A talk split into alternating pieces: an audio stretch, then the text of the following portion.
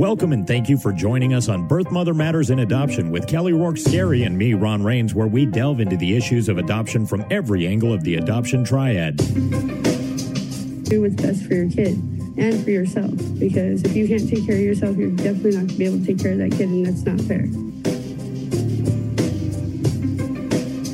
And I know that my daughter will be well taken care of with them. Don't have an abortion. Give this child a chance. All I could think about was needing to save my son. My name is Kelly Rourke Scarry. I'm the Executive Director, President, and co founder of Building Arizona Families Adoption Agency, the Donna K. Evans Foundation, and creator of the You Before Me campaign. I have a bachelor's degree in family studies and human development and a master's degree in education with an emphasis in school counseling. I was adopted at the age of three days, born to a teen birth mother, raised in a closed adoption, and reunited with my birth mother in 2007. I have worked in the adoption field for over 15 years. And I'm Ron Rains. I've worked in radio since 1999. I was the co host of two successful morning shows in Prescott, Arizona. Now I work for my wife, who's an adoption attorney, and I'm able to combine these two great passions and share them on this podcast. Birth mothers need and want support from the adoptive family in addition to the, to the support that they're receiving from their adoption entity, whether it be an agency or an attorney. And so lots of times families don't really know how to connect and support their birth mother in ways that are appropriate and effectual. So I thought today we would focus on some things that you can do as an adoptive family that are within the guidelines of appropriate and that will show your birth mother how much you really do support her and not just financially regarding her living expenses, but that you really love and care about her and it's not just all about the baby. Always make sure, even though we're going over these, that these ideas and suggestions are in compliance with your state adoption laws, your attorney, or your agency that you're working with. Because the state laws for adoption of what you're allowed to do and not allowed to do do vary from state to state. And certain agencies and attorneys do have their own restrictions on what they will allow you to do.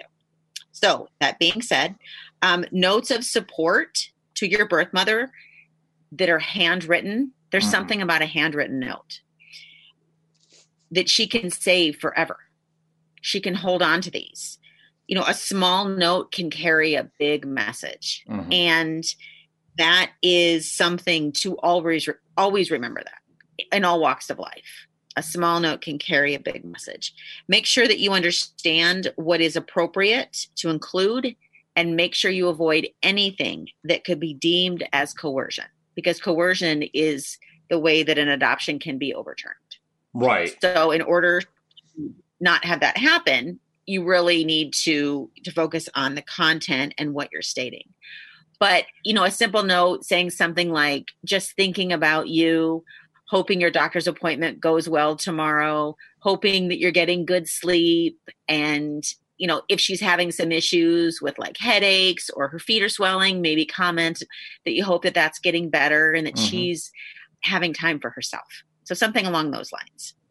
Now, when you talk about the coercion, um, have you ever seen that happen? Like the adoptive family sends a note to the birth mother that kind of crosses that line, and what would that look like? Um, no, we haven't because we actually double check the notes prior to going to the birth moms just to protect them. What would that look like? A note that contained coercion that would be concerning if a birth mother tried to contest her adoption would be something like I'm so grateful that you are placing your baby with us for adoption. I want you to know that I'm going to give you an extra $500 after the papers are signed. Right. Okay. That would be That is definitely coercion. okay. um, you know, another example could be something like how are you doing? Uh, we're just sitting here filling out the paperwork for the second mortgage to pay for this adoption. And uh, we're really making sure that we have, you know, put everything we can into this because if this adoption doesn't work out, then we no longer can be parents. And we've put every penny that we've had into you as our birth mother. Mm-hmm. And we really hope that you're going to place the baby with us because if not, then I can never be a mom. Right. So, like emotional coercion in this case. Right. Yeah. Okay. Yeah. And well, that you. would be harder to prove the first. But again, those are ones that are no. But no, I've never seen a family go anywhere near there because we use a lot of adoption education to, you know, prevent them from even going down that road. Right, right. Okay. All right. Um, if there's a holiday that occurs during the time that you're matched, make sure you find out what your adoption entity allows and partake in it. So, in other words, our agency we do uh, Thanksgiving and Christmas dinners. And mm-hmm. so adoptive families will send in um, money for gift cards that we then give to the birth parents on behalf of the family. So the family will write a little note and then we'll give it to the birth mom. And so she can have a Thanksgiving dinner or Christmas dinner from her adoptive family. Oh, that's nice. So that, that is, yes. Um, those kind of things. Or, you know, if it's her birthday, uh, and her birthday comes up, you know, sending her a little note, maybe some Bath and Body Work stuff. Everybody loves Bath and Body Work stuff. So something like that. If there's an unexpected situation, and I'll give some examples of this, of where your agency or your attorney comes to you and says, Hey, this is what's going on. The birth mom would really benefit from this. It will cost you more money if you agree to do this, but this is what's going on. So let me give you an example we use certain properties that we put our birth mothers in. We have contracts with certain properties around the valley. Mm-hmm. And let's say a birth mother is repeatedly kicked out of each and every property that we have put her in, which unfortunately happens. Right. And she finds a living situation on her own, and maybe it is $50 more a week or a month. And it's within the court allowance. Mm-hmm. You, obviously, you have to get approval from your attorney if they say that yes that amount is allowed then going back to the family and saying hey this is what's going on. Are you willing to pay this? And again it's up to the family at least within our program. And if they are then that is something that again i would give serious consideration to doing because you want to keep your birth mother housed. It is very difficult sometimes because when you place a birth mother in a hotel and they're used to living on the street or they're used to living in different types of accommodations, sometimes it takes a little bit for them to understand the rules and uh, the etiquette of a hotel. Uh, really consider compromising on the baby's name. This I've talked about at nauseum, and I know that, mm-hmm. but super, super important. I get this this is probably the most common issue that I get brought into regarding birth moms and adoptive families when there is um, not an argument between them, but when there's discord, you know, when they're when they can't agree on something. Mm-hmm. And, you know, I've seen situations that I've talked about in the past as well, where, you know, families have had a name in their head since they were a little kid. This is what they want the name to be. And this is an adoption. This is your child. However, this was her child first. There is always room in this area to compromise. You know, whether you agree on the second name and she agrees on the first, whether you choose the name together, uh-huh. whether like for an example, this is this is something that I do all the time with my family. Uh, my husband will come to me and say, "Hey, I'm going to go pick up dinner. What would you like me to go get?" And my common response is give me three choices and I'll pick one. Okay. Yeah, that Fair enough. sense. And I do that all the time with mm-hmm. almost everything, even with the kids. When they come and they say, Hey, mom, can we go and do this? And and I'll say, Okay, sure. Well, which one do you want to do? And again, my my thing is always give me three choices, or you know, you could do four or five, whatever. Right. Not choose one. So that way it's a win-win for everybody. Right. What if all three of the, say, birth mother's choices for the baby's name are really outlandish? Then my suggestion would be make it a middle name. Okay. Give the baby four names. That's what I did with uh, my son. You did? Yeah, yeah. He's got four names. Interesting. Mhm. Um, another thing you could do is incorporate it. So let's say the middle name was that the birth mom wanted was Anne.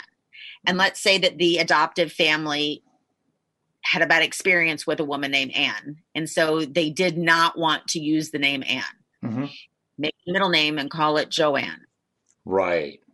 There's a way to kind of find a common ground where everybody wins and everybody feels like because you don't even though uh, an adoptive family can can legally change the name at the hearing once the adoption is finalized if you have an open adoption it's going to be very awkward Right. for both of you to to do that and and i i really encourage transparency and honesty and i remember I, I think i've mentioned it in previous podcasts but for for those listeners who maybe don't remember or didn't hear that podcast Mhm. we had a situation where a family did change the name and they had a visit with the birth mother and they had not conveyed to the birth mother that they had changed the name and so when the birth mother saw the baby she was so excited and she's showing the tattoo on her arm of the baby's name but they had changed the name Mm.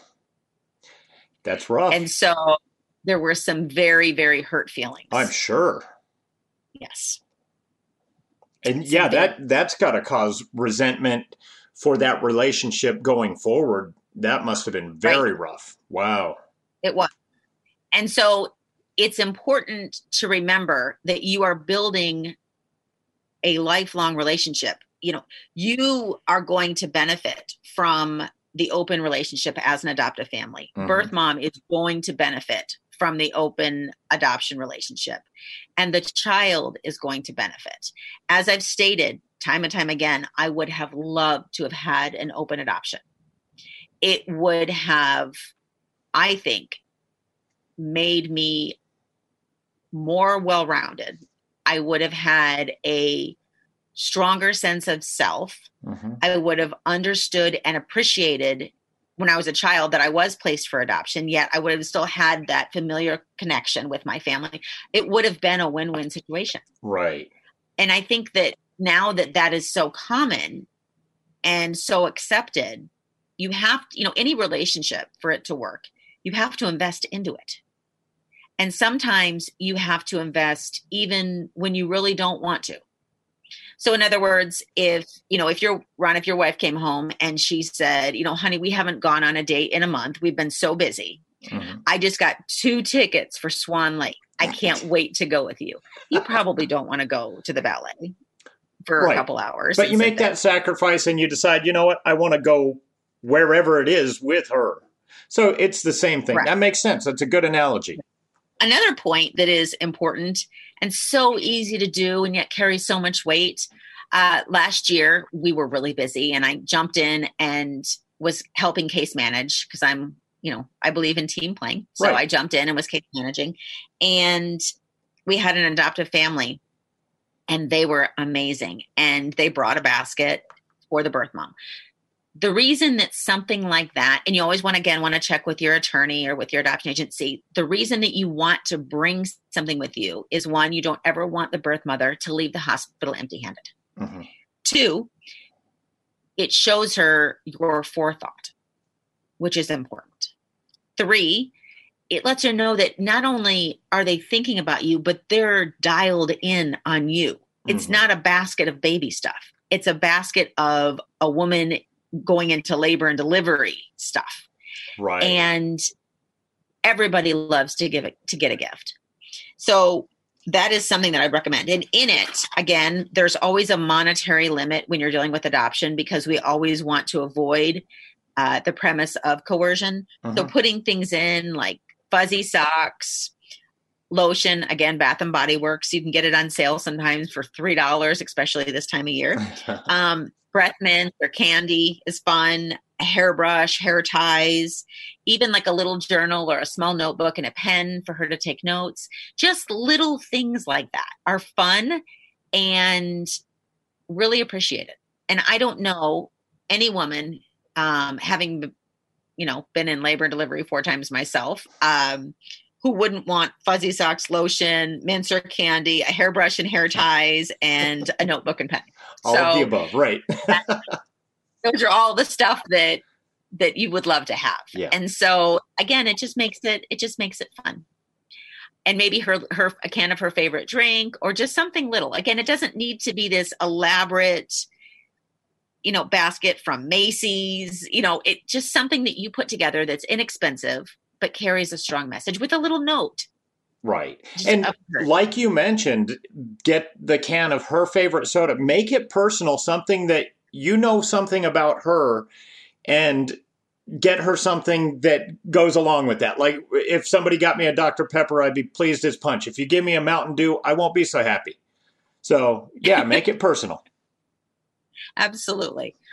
And so, with that, uh, we are going to take a hiatus on Friday because it is uh, Black Friday, and that means lots of shopping, and we will be busy. Mm-hmm. Uh, so I want to wish everybody a very happy Thanksgiving. Stay safe. Um, I know the COVID numbers are on the rise, and I hope everybody, you know, just remembers the true meaning of Thanksgiving and what we have to be grateful for. Absolutely. Happy Thanksgiving, everybody.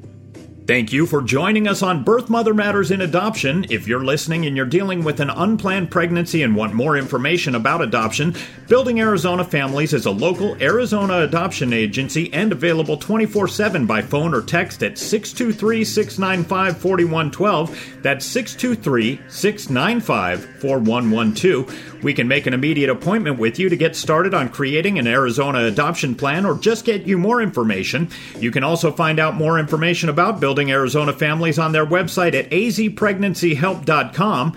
Thanks also go out to Grapes for allowing us to use their song I Don't Know as our theme song. Birth Mother Matters in Adoption was written and produced by Kelly Rourke Scarry and edited by me. Please rate and review this podcast wherever you're listening to us. We'd really appreciate it. We also now have a website at birthmothermatterspodcast.com. Tune in next time on Birth Mother Matters in Adoption. For Kelly Rourke Scarry, I'm Ron Rains.